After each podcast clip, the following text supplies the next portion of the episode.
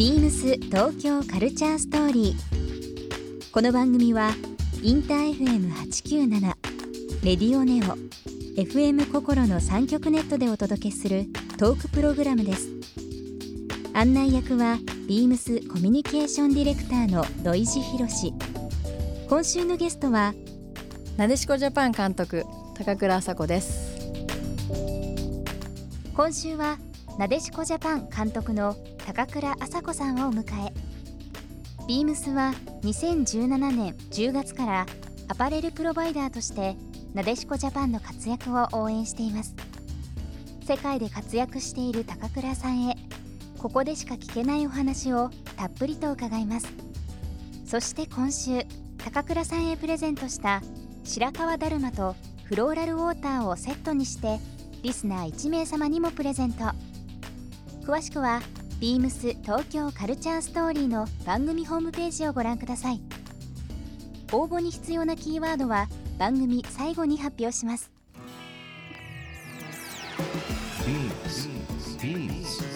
Beams. Beams Tokyo Culture Story.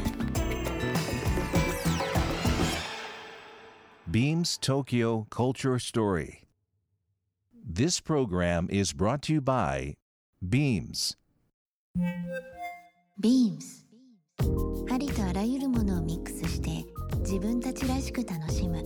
それぞれの時代を生きる若者たちが形作る東京のカルチャー。Beams. 東京カルチャーストーリー。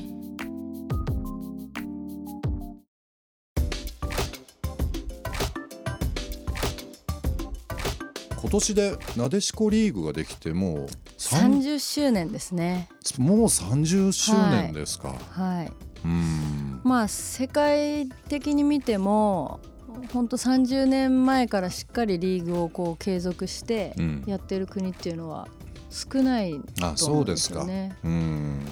ですからまあヨーロッパなんかは女子の、まあ、サッカーっていうのは割と古くからあったとは思うんですけれども、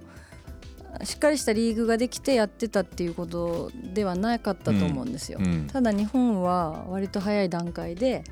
その時、まあ、女子がサッカーなんかっていうようなあのいうことをことを言わ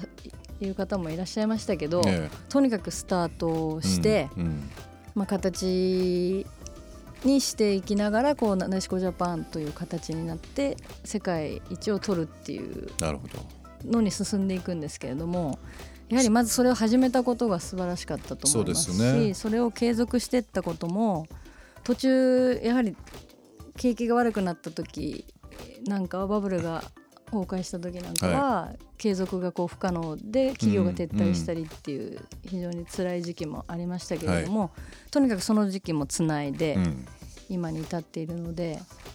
もう本当なでしこジャパンが今あるのはうんこのリーグのおかげですね。そうですねまあその参加というか、まあ、こういう組織があって、まあ、どんどんどんどん代表に向かってというのがもう早い段階でできたはい。ということで、まあ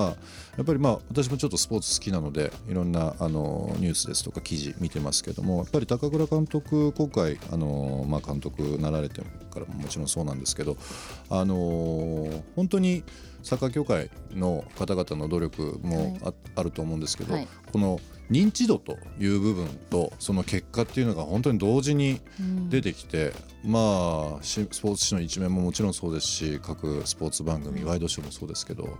もう近年非常に聞くようになりましたよね、このなでしこジャパンという言葉も含めてですけども。初めにその女子のスポーツチームに名前がついたのは、うん。多分なでしこジャパンが初初めめてなんじゃないかなと思う、うん〇〇ジャパンとかなんかいろいろねその後いろんな名前がそうですね。各チームについてますけれども、やはりすごく斬新だったと思いますしそうですね。まあ、その相性によってこう、うん、身近に感じていただいてい。る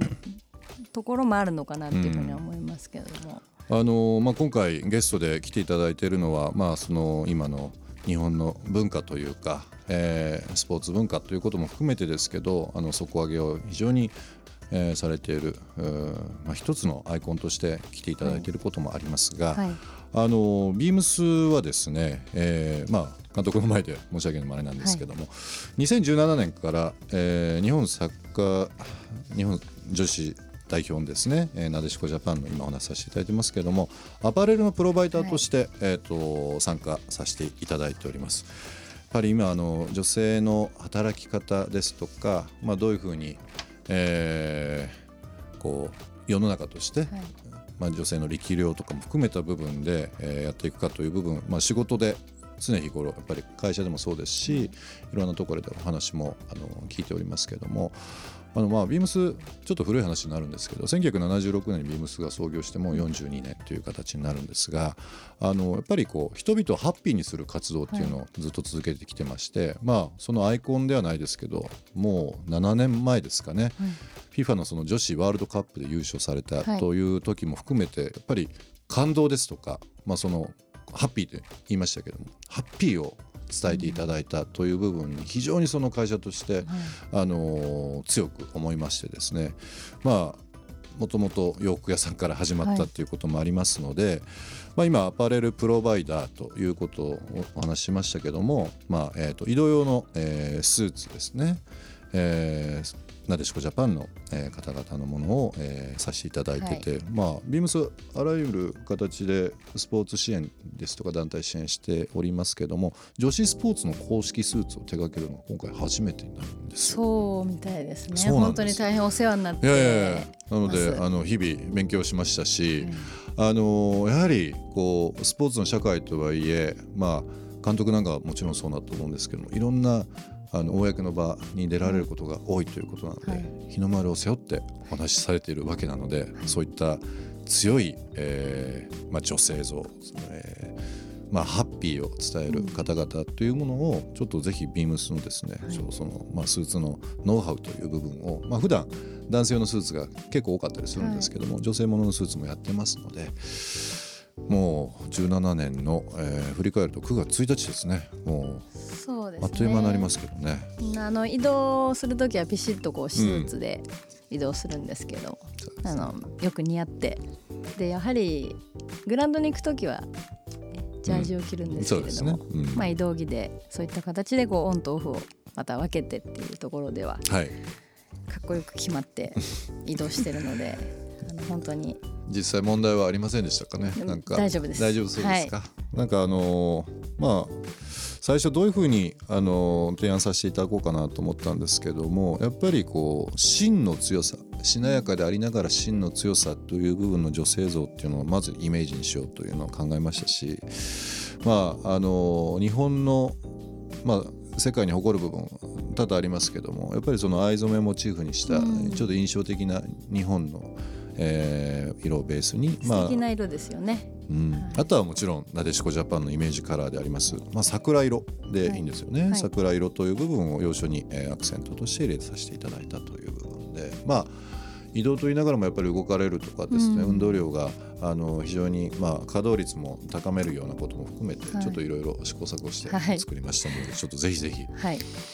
これを、まあ、さっきのあのえ験担ぎじゃないですけどあのビームスに関わってもらったからちょっと結果が良かったとね。皆さんが思っていただけるようなはい。ぐらい、あのちょっと印象的に、えーかっこいいものとはい、らしさというのをちょっとぜひ伝えていきたいなと思っております。なのでまああのリスナーの方もなんでなでしこジャパンとビームスっていうのはあるかもしれないですけども今そのアパレルプロバイダーとしてはい。応援させていただいております。実際アジアカップも勝ってますしね。アジア大会も勝ったのではい。2つの金メダルが来てますので来年も。ぜひというふうに思いますけれどもね。メダルってはい、どうですか？実際首からこうかけられた時って。うん。うーんどうだろう？まあもちろん取ったという実績はあの実感はお持ちでしょうけども思いとか、まあ、よくある皆さんどうなんだろうって思われるところあると思うんですけどいろんな重みあると思うんですけどね。あの表彰式で、まあ、選手は首にこうかけてもらうんですけど、はい。まあ、私たちなんかはそれをちょっとこう横目で見てるようなうん。立場ですけれども、やはり選手のその時の表情であるとか、うん。まあ、みんなで今度トロフィーをあげるセレモニーの時に、まあ、やっぱりこう本当に嬉しいですしう、ん。うんやってきてよかったなとか、うんまあ、その大会中にもいろんなことがやはりあるので、うん。まあ、そういったことも全部吹っ飛んでしまうなるほどね。ような思いができるので、うん。もうやはり1位と2位っていうのは大きな差がありますし、うん。まあ、それを今あの今年は2つ選手がつかみ取ってくれたので、まああの課題は多いうんにしても、まあ本当に勝ちながら前進しているので、うん。たくましくも思いますし。そうですね。はい。うんビームス東京カルチャーストーリー。ゲスト高倉麻子さんにプレゼントした白川だるまとフローラルウォーターをセットにしてリスナー1名様にもプレゼント。応募に必要なキーワード「なでしこ」を記載して番組メールアドレス beams897 アットマークインター FM.jp までご応募ください。詳しくは番組ホームページまで。ビームスビームス大宮ショップマネージャー中尾司です。ビームス大宮は10月13日にリニューアルオープンいたしました。全面ガラス張りの開放的な外観で買い物しやすい空間に生まれ変わりました。メンズでは22日までアウトドアブランドアークテリックスのポップアップショップを展開しています。通常取り扱いのない商品もご覧いただけるこの機会にぜひご覧ください。ビームス東京カルチャーストーリー Beams Tokyo Culture Story. This program was brought to you by Beams.